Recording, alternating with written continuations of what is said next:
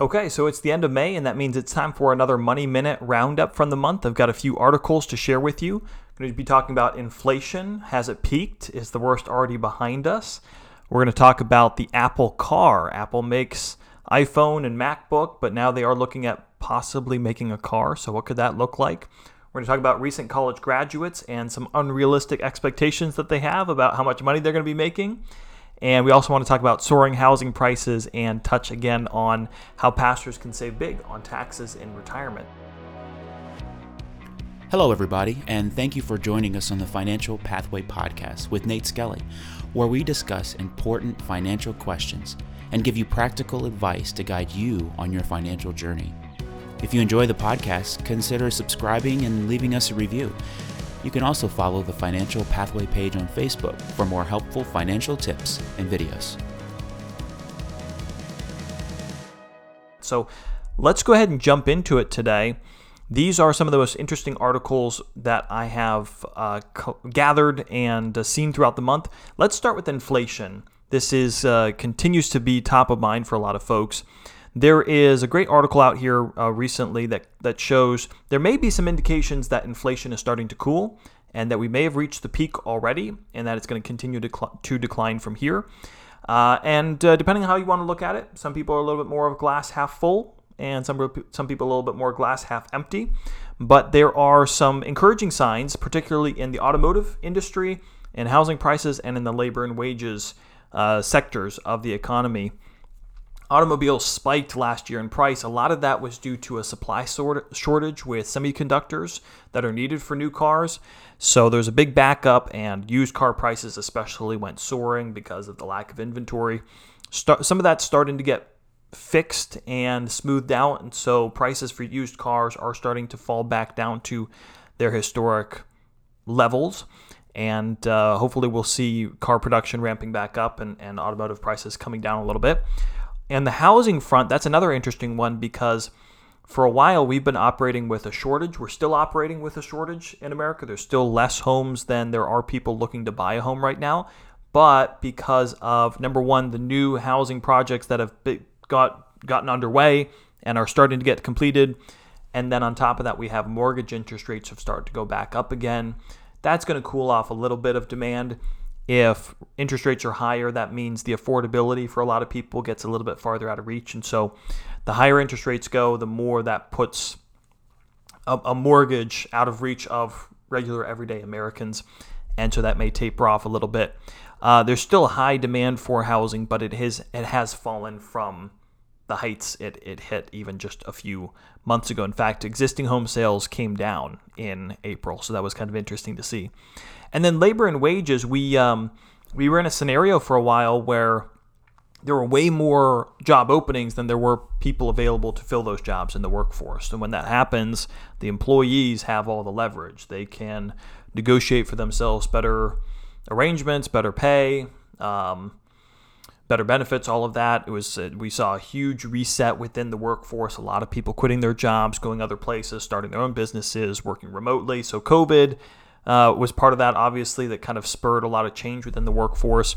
And for a while now, employers have had to be the beggars and just trying to get everybody and anybody they can uh, to help because there's been a working sh- shortage. But recently, here in the last couple weeks, we've seen Amazon, Walmart, Target, a lot of big retailers are saying that they they've overhired, that they're actually overstaffed, and they need to to thin out their um, employment roles a little bit. So we may see some of that coming back down to earth because when when you have a labor shortage, that's going to drive wages up, right? Companies are going to be willing to pay more to get good talent and workers because they just need them. They're they, they're they're competing with all these others um, for work. But if now they're in a place where they're they're overstaffed, well, are they going to be as feel as much pressure to offer the best benefits, wages, hourly, etc. They're, they're not. So that may be part of it. So all of those point to, at least in the automotive, the home, the labor and wages sectors, point to maybe prices starting to cool. But if you are a glass half empty type of person, you would you would point to the fact that food and energy costs remain high, and they do. No no big indicators right now that those have started to cool. So we'll see. Um, and and talking to a lot of people that really know inflation and know a whole lot more than me in this area. It does seem like the consensus is that inflation will continue to cool down throughout the year, but again, we never know. So it'll be interesting to see what happens with inflation. The second article we have is about the Apple Car. Uh, I had heard about this. I'd heard rumors a little while ago. I weren't sure if they were true, but um, over time, that it has become clear. Uh, it's really an open secret at this point. Apple has put a lot of time and resource into trying to develop a car. It's interesting. I didn't know this. Steve Jobs actually wanted to build an Apple car even before they launched iPhone. So he had talked about that way, way back. And um, this has kind of been an under underground type project, kind of behind the scenes thing. They've hired a lot of engineers. They even hired a lot of engineers away from Tesla to try to develop an electric car, an autonomous self driving car. And um, we don't know a whole lot about the details just yet. Optimistically, the, the first we would probably see an Apple car is maybe as early as 2025, but that seems a little optimistic. So we'll we'll um, we'll have to see how it all shakes out. What's interesting though is, I mean, if any company would be poised to really be a rival to Tesla in the area of electric self-driving vehicles. You would think that Apple would have that, have what it takes uh, to do just that. But um, building a car is it's a it's a huge undertaking. It's a huge pivot for a company like Apple who makes computers and phones, and to, to go down this road, you need a lot of work and um, you know a lot of people with with totally different backgrounds and skill sets. But um, the profit levels on cars are not nearly what Apple is accustomed to. When you look at the profit margin that Apple has on their iPhones, on their Macs, on their software, I mean, it's huge. They, it's really impressive the, the profit margin that Apple has on its products. Cars historically do not have nearly the same profit margin. Um, and it's hard to imagine that Apple would be able to to have nearly the same profit level on any car that they would manufacture compared to the other products. So some people believe what's going to happen is that instead of trying to build their own car, instead Apple will try to instead be in the car tech system space as far as not building their own car, but really finding a, a niche within a, uh, onboard entertainment. Because you think about this, in the next 10 years, autonomous driving is going to become more and more commonplace. And so the experience of getting in a car is going to be a lot more akin to getting on a train or flying in an airplane where you're a passenger. You have you set your destination and you're off and you really don't have to be at the controls. And so the ride experience, the passenger experience is going to become a really important thing. And so a lot of companies are already starting to think along those lines. Tesla has really broken some barriers in that area with their their their on onboard screen. Um, there on the dashboard, and so perhaps Apple kind of pivots into really putting more of their time and energy into that uh, as uh, as opposed to building their own car. So we'll see how that all shakes out. Third article is about college graduates and some unrealistic expectations. I found this interesting. Um, actually, it was Andrew Smith shared this article with me, and I wanted to share it with you all. There's um, there's a survey done of about a thousand college students, and they gauge, okay, what do you think you're going to make after you graduate from college? The average answer was $103,000, $103,880 a year is going to be their starting salary, which, as you probably can already guess, most college students don't make six figures right out of school. The average is about 55,000. So there's a lot of college students getting ready to be disappointed when they jump into the real world you know, why is this? I mean, I, I have some ideas, some speculation. I, I can't tell you for sure, but I, I think probably for a lot of young people, they see how their parents or their grandparents live, they see how much money they make, their standard of living, and they just kind of think that's what the real world is. You you get a college degree and you go out in the workforce, and boom, people just pay you lots of money right off the get go. And they're not really realizing the time and energy that probably their parents and grandparents had to put in to get to that stage where they're at, and that it takes time, and nobody really starts there, or very few people do. I was also interested to see that um, depending on your college major, that also does make a big impact on your starting pay. So, computer science majors were the highest paid, um, right around $75,000. Meanwhile, majors in journalism, humanities, liberal arts, psychology all had below average, so less than 55,000 as an average starting salary. So, that's a big part of it too. What's your major? What's your skill set? Are you ready to jump into a very lucrative industry that has a very that's in a very competitive space, or are you doing something that um, it's not a huge differentiator and something that you really have to prove yourself in before you um, but you know before you can prove that you're you're worth a higher salary. So um, I did find that interesting. I think that's always been the case that young people have a little bit more of an idealistic mindset about what the real world is going to be like. So, but that just kind of put it into uh, hard and fast numbers there.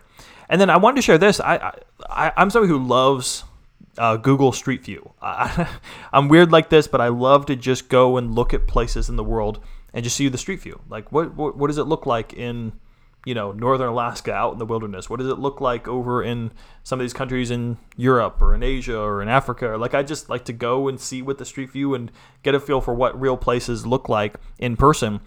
So, Google Maps is going like next level with this. They're going beyond just the street view, but they're going to create an immersive view. A lot more tools that they have at their disposal now. So, the next time you go to a big city, chances are you'll be able to use Google Maps' new features. You can do a, uh, a virtual flyover of the city.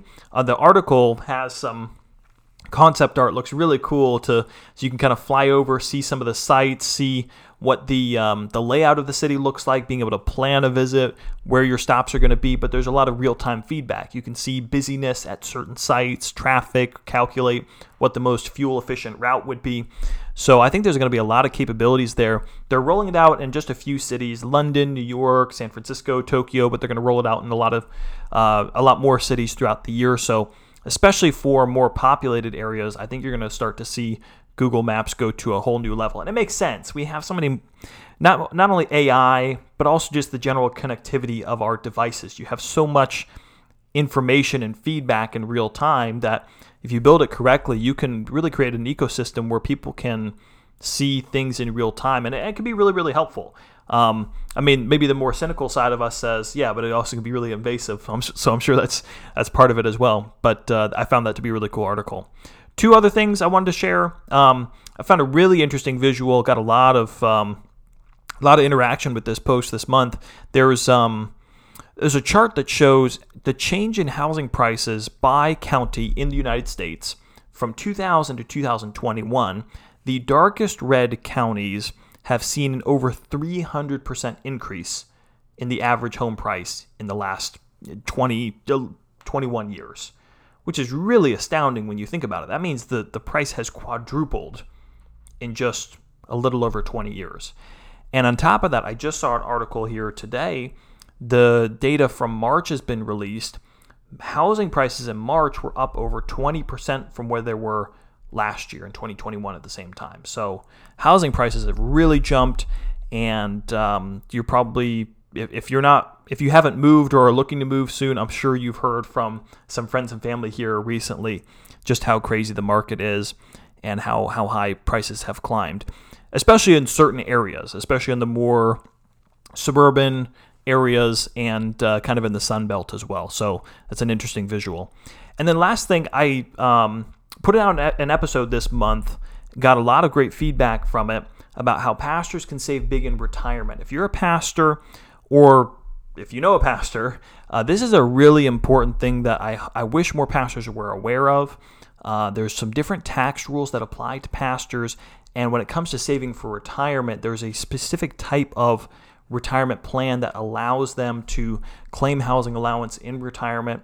And uh, for pastors that are not taking advantage of that, uh, it's really important for them to do so. So I hope you'll check out that article, or if you're not a pastor, share it with uh, the pastors that you know. And I, I think it could be a huge help to them thousands of tax dollars in savings over, over time. So there it is. There's the wrap up for the Money Minute in May. We'll come back in June and share some more articles. And uh, as always, appreciate everybody listening, and I'll see you on the next episode.